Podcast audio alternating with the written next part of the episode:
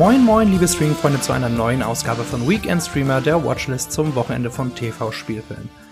Mein Name lautet Lennart und ich bringe euch wieder allerlei Film- und Serientipps mit, die es zurzeit bei Netflix und Co. zu sehen gibt.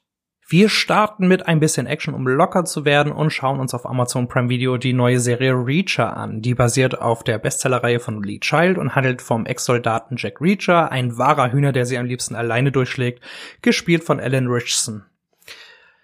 Reacher kommt in einer Kleinstadt in Georgia an und bevor er seinen Pfirsichkuchen in einem Diner probieren kann, wird er für einen brutalen Mord festgenommen. Doch wie sich herausstellt, handelt es sich beim Opfer um seinen Bruder und irgendein größer Komplott ist am Gange. Anders als Tom Cruise, der vertikal ein wenig limitiert ist und Jack Reacher in zwei Kinofilmen verkörperte, passt Alan Richardson deutlich besser auf die in den Büchern beschriebene Figur.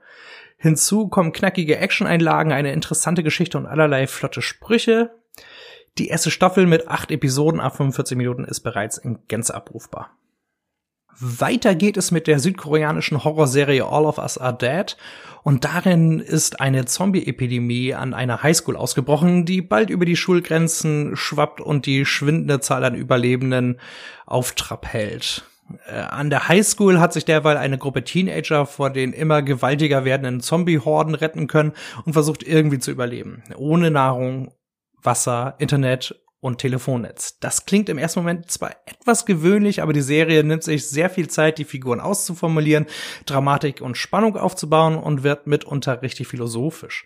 Zusammen mit extra blutigen Zombie-Einlagen eine klare Empfehlung. Allerdings muss ich auch sagen, dass das zweite Drittel der zwölf Stunden langen Staffel etwas repetitiv ist und die erste Staffel neben den Untot mit ein paar Längen zu kämpfen hat. Und bevor ich es vergesse, All of Us Are Dead findet ihr bei Netflix.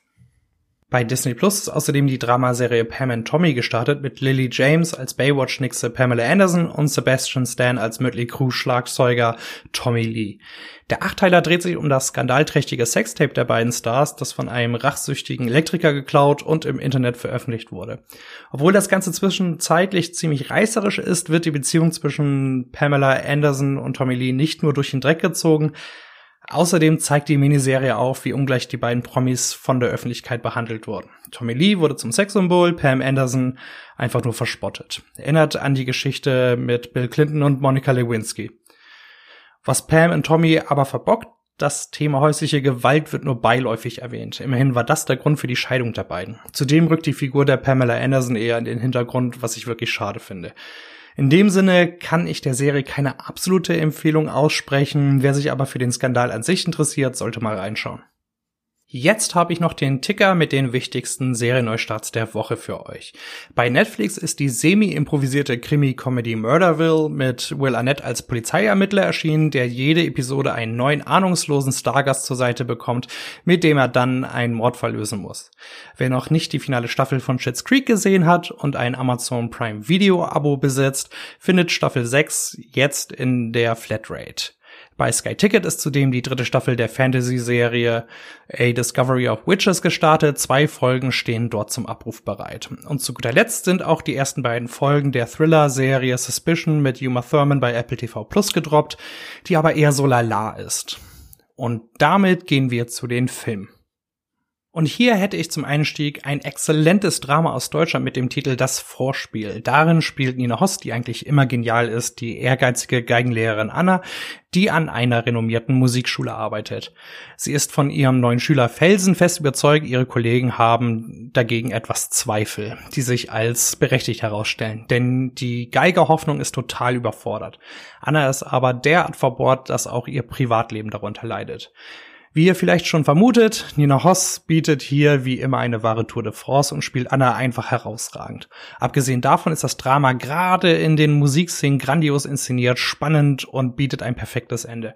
Und das Beste, den Film gibt es kostenlos, wenn man den Rundfunkbeitrag kurz ignoriert, in der Arte-Mediathek. Wo wir gerade bei Arte sind, dort findet ihr derzeit auch drei Klassiker. Amadeus von Milos Forman, Überfall der teuflischen Bestien von David Cronenberg, auch bekannt unter dem Titel Rabbit und schließlich Zombie 2, das letzte Kapitel von George Romero, der den meisten unter dem Titel Day of the Dead bekannt sein dürfte. Für alle Fans der Anime-Serie Demon Slayer, die ich bereits vor ein paar Wochen empfohlen habe, gibt es nun den Kinofilm Demon Slayer Mugen Train bei Amazon Prime Video zu sehen. Der setzt genau dort an, wo die erste Staffel aufgehört hat und schickt Tanjiro und seine Freunde auf eine Zugreise, die von einem Dämon theorisiert wird. Im Grunde ist der Film ein sehr gelungener Zusammenschnitt der zweiten Staffel. Dadurch werden ein paar Längen beseitigt. Derweil ist die Animationsqualität wirklich klasse und die Story abermals mitreißen. Tatsächlich war das auch mein erster Berührungspunkt mit der Demon Slayer Franchise. Beide Daumen hoch. Ich bin aber noch nicht fertig mit meinen Filmtipps und habe noch ein paar Empfehlungen im Schnelldurchlauf für euch, die kürzlich in einer Flatrate erschienen sind. Bei Sky Ticket gibt es gleich vier sehenswerte Streifen, das Familienabenteuer Die Goonies, das Sportbiopic Borg vs. McEnroe, der Animationsfilm Peter Hase 2 und passend zum Murmeltiertag am 2. Februar die Comedy und täglich grüßt das Murmeltier mit Bill Murray. Außerdem ist bei Netflix die spanische Romanze Through My Window, ich sehe nur dich gedroppt, die ich aber noch nicht bewerten kann. Apropos Netflix, hier ist diese Woche der Dokufilm Der Tinder-Schwindler erschienen, der von den Machern von Don't F with Cats stammt. Der Tinder-Schwindler ist abermals eine True Crime-Geschichte, diesmal über einen Typen namens Simon Leviev, der mehrere Frauen über die Dating-App Tinder aufgegabelt und um riesige Geldsummen betrogen hat. Doch drei seiner Opfer haben zum Gegenschlag ausgeholt. Der Doku-Film baut die Story klasse auf, bietet einige Überraschungen und hat ein flottes, aber nicht zu flottes Erzähltempo. Ich habe beim Anschauen eine richtige Hasskrawatte auf diese menschliche Made bekommen, der diese Frauen auf eine derart widerliche Art und Weise emotional finanziell ausgebeutet hat. Leider endet das Ganze eher unbefriedigend, wofür die Filmemacher aber nichts können. Und zum Abschluss möchte ich noch kurz und knapp den Rohrkrepierer der Woche ins Klo spülen. Diesmal geht der unrühmliche Titel an den Horrorstreifen Night of the Witch, den ihr bei Amazon Prime Video meiden solltet. Darin geht es um eine Gruppe Teenager, die sich an Halloween in ein angeblich verfluchtes Haus wagen und dort wartet eine sadistische Hexe, bla bla bla, kalter Kaffee. Formelhaft, langweilig, will besonders edgy sein, ist aber eher peinlich. Danke, nein danke damit hätten wir es für diese Woche auch geschafft. Wie immer hoffe ich, dass meine Tipps euch irgendwie weiterhelfen konnten.